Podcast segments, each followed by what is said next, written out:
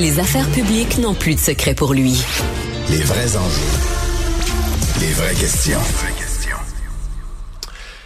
L'Association nationale des éditeurs de livres qui intervient, et là, je vous dis que le sujet m'a intéressé, eux, ils interviennent en matière de droit d'auteur. Mais ça, sur quoi ils interviennent, c'est qu'est-ce qui arrive avec des auteurs de livres, mais bon, est-ce que l'intelligence artificielle pourrait écrire un livre au complet? Inventer une histoire, peut-être. Mais peut-être pas. Moi, mettons, je pourrais m'installer avec l'intelligence artificielle puis construire la trame d'une histoire. Là, puis on part on part d'une histoire, d'une énigme, d'une intrigue, de, quelque chose, puis là, je donne tout ça à l'intelligence artificielle, puis je bâtis-moi un scénario autour de ça et ça va marcher. Puis on va avoir un livre. Est-ce que j'en suis l'auteur? C'est moi qui ai pensé à l'histoire, que c'est un petit gars, puis se cache dans un garde-robe au début, puis arrive telle affaire, puis tout ça. Mais c'est pas vraiment c'est pas vraiment écrit. En tout cas, j'ai peut-être écrit 5% 95% aurait été écrit par une machine. Stéphanie Hainaut, directrice des affaires juridiques de l'Association nationale des éditeurs de livres, est avec nous. Bonjour. Bonjour, Mario. Euh, euh, on va partir ça du début. Qu'est-ce que la loi dirait présentement ou qu'est-ce que les règles en la matière diraient euh, présentement d'un livre qui serait écrit? Prenons mon exemple. À 95% écrit par l'intelligence artificielle. Je n'ai pas écrit mon livre. J'ai donné un scénario à ChatGPT. Il m'a sorti une histoire, puis on publie ça. Ben, écoutez, si vous publiez quelque chose, tout d'abord, vous devez vous assurer que ça n'enfreint pas les droits d'auteur de quelqu'un. Actuellement, on n'est pas certain que euh, les, tous les services d'intelligence artificielle respectent le droit d'auteur et nourrissent leur système de langage et leur machine de façon convenable et légale en demandant l'autorisation des titulaires de droits d'auteur pour reproduire euh, leur contenu au fin d'alimenter le système d'intelligence artificielle. D'ailleurs, euh, il, y a il, y a, Ed Newton-Rex qui a démissionné d'OpenIA parce que euh, il estimait qu'OpenIA utilisait des contenus protégés par le droit, d'auteur sans autorisation et est à la base d'un mouvement qui veut que l'intelligence artificielle soit respectueuse des ayants droit. Donc, concrètement, là, si un système d'intelligence artificielle voulait utiliser l'œuvre de Michel Tremblay ou Louise Tremblay Descambre ou Kim Thuy ou n'importe quoi, il faudrait demander l'autorisation. Et à ce moment-là, l'auteur et son éditeur auraient le choix ou non de dire oui. S'ils disent oui, ben de négocier des conditions pour ça. Les systèmes d'intelligence artificielle peuvent se nourrir d'œuvres qui ne sont plus protégées par le droit d'auteur, qui sont dans le domaine public. Au Canada, c'est 70 ans après, après le décès de l'auteur euh, depuis euh, depuis la fin 2022. Alors, euh, dans ce cas-là, c'est correct. Ensuite de ça, est-ce que si le créateur utilise l'intelligence artificielle pour créer une nouvelle œuvre, c'est possible. Est-ce que je suis encore là? Oui, oui, oui. On vous écoute attentivement. Bon, là, je pense qu'il y a eu un problème, mais on avait entendu euh, jusqu'à ce que Madame s'inquiète, on l'entendait ah. euh, bien. Oui, oui, on vous entendait bien, euh, vous en a rien manqué. Donc, oui, là, vous parlez, du, vous parlez du cas, du cas où un auteur utilise l'intelligence artificielle, donc pour s'aider ou pour accélérer ou pour. Mais là, tu, peux accélérer beaucoup ton processus de création. À mon avis, tu pourrais écrire un livre, un livre en 24 heures avec ça, là.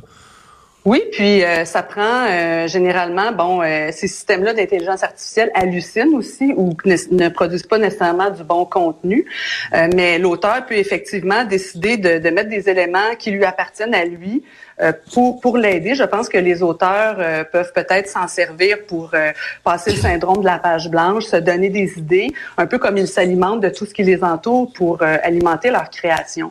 Donc, donc nous, ce qu'on plaide, c'est que l'industrie de l'intelligence artificielle doivent se développer de façon responsable. On n'est pas contre cette technologie, mais on veut que le gouvernement canadien continue de soutenir les créateurs, la création qui sont basés sur le droit d'auteur, en fait, sur la loi sur le droit d'auteur, qui euh, donne la faculté d'autoriser ou non hmm. d'utiliser son, son hmm. contenu.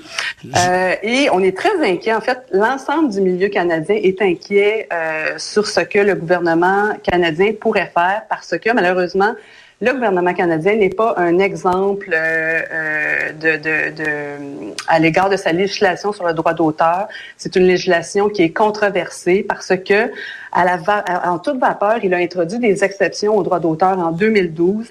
Ça a fait perdre 200 millions de dollars au milieu de ah, l'édition canadienne parce que dans les universités, malheureusement, en raison de certaines exceptions de, de, de reproduction, euh, certaines universités au Canada ne demande plus des licences pour la reproduction du contenu créé par des auteurs euh, et, des éditeurs canadiens. Donc, ça fait énormément mal. Je vous dirais que les auteurs francophones sont plutôt épargnés parce que nos universités québécoises respectent encore les droits d'auteur. Mais malheureusement, quand le contenu des Québécois s'en va dans le reste du Canada, et on est très sensible aussi à nos homologues euh, auteurs canadiens, malheureusement, euh, ils, ils ne sont plus rémunérés. Et c'est ce que le milieu du livre demande prioritairement de, corriger. Est-ce que vous craignez, euh, on, vous comprend, vous êtes ici par exemple un logiciel d'intelligence artificielle euh, euh, utilise, recours à du contenu d'un auteur, il devrait payer le droit d'auteur ou le propriétaire devrait payer le, bénéficiaire des, des, travaux devrait payer les droits d'auteur. Euh, est-ce que vous craignez, euh, comment je dirais ça, mais au, volume, là, quand, quand partout dans le monde ça va rouler, est-ce qu'on va, est-ce qu'on va perdre le compte dans le fond de tout ça? Est-ce que quelqu'un va être en mesure de, de, vérifier? Euh, On a l'impression que ça va tellement vite, que ces machines-là sont tellement puissantes, ils deviennent de plus en plus qu'à un moment donné, on va juste même si le gouvernement votait une loi ou établissait une règle, on va juste perdre le compte, on va juste perdre le suivi, le fil. Ben écoutez, c'est vrai que c'est un, c'est un sujet mondial euh, et, qui intéresse euh, les sociétés démocratiques. Là. Euh, quand on pense qu'aux États-Unis, en, aux États-Unis, il y, a, il y, a, un mouvement similaire à, à, à d'autres juridictions et, et, ces questions, ce sont les mêmes questions qui nous intéressent qu'au Canada, qui les intéressent qu'au Canada. Actuellement, le New York Times poursuit pour l'utilisation de son contenu euh, des services d'intelligence artificielle qui utilisent le contenu du New York Times et de ses, ses journalistes sans autorisation. Donc, euh, c'est sûr qu'on va suivre ça de près, euh, mais il y a des services qui, qui négocient des licences aussi et, et qui, qui, qui développent leurs services d'intelligence artificielle de façon responsable. Mais ce qu'on dit essentiellement au Canada, c'est que la loi sur le droit d'auteur doit protéger les créateurs. Il faut pas mettre de nouvelles exceptions au péril des créateurs pour favoriser les entreprises multimillionnaires américaines des technologies. Il faut que ces entreprises-là se responsabilisent qu'elles utilisent du contenu protégé euh, et qu'elles demandent des autorisations euh, à cet effet et que le, le, Canada améliore sa loi parce que sinon euh, nos auteurs, nos éditeurs euh, ne, ne, pourront plus euh, traverser le virage numérique, tu sais, qui était comme ça puis qui est rendu comme ça. Dernière question, qui dans le cas extrême d'une production qui serait entièrement, c'est peut-être pas possible aujourd'hui, mais on est peut-être pas loin de ça. On est peut-être à, une génération, peut-être même qu'à la fin 2024, là, ça va être possible. Une production qui serait entièrement d'intelligence artificielle. Euh, est-ce qu'il y a une notion de droit d'auteur qui existe encore si l'auteur est une machine? Et euh, qui en est le bénéficiaire? Qui en est le détenteur? Une, une œuvre générée de, de Est-ce que vous m'entendez encore? Oui, très bien. Parfait, parce que moi, je, je, je, je ne vous voyais plus. Parfait.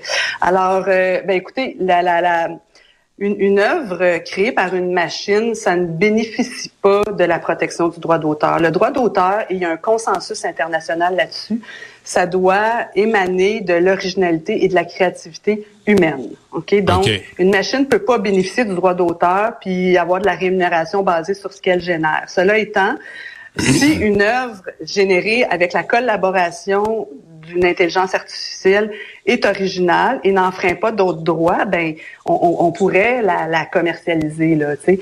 Mais euh, quand on regarde juste le débat entre, euh, tu sais, en musique sur des accords de musique qui opposent Ed Sheeran puis je sais pas trop qui, tu as intérêt quand tu commercialises une œuvre à t'assurer que ça n'enfreint pas les droits de personne. Et si tu utilises une intelligence artificielle tu sais pas vraiment, à moins d'utiliser un service qui te garantit qu'il n'a pas enfreint les droits d'auteur de personne.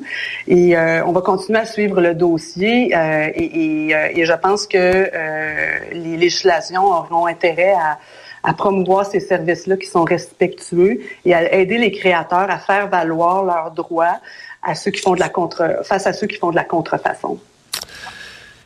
Merci beaucoup d'avoir été là. Au revoir, Stéphanie Hénaud, directrice des affaires juridiques à l'Association des éditeurs de livres.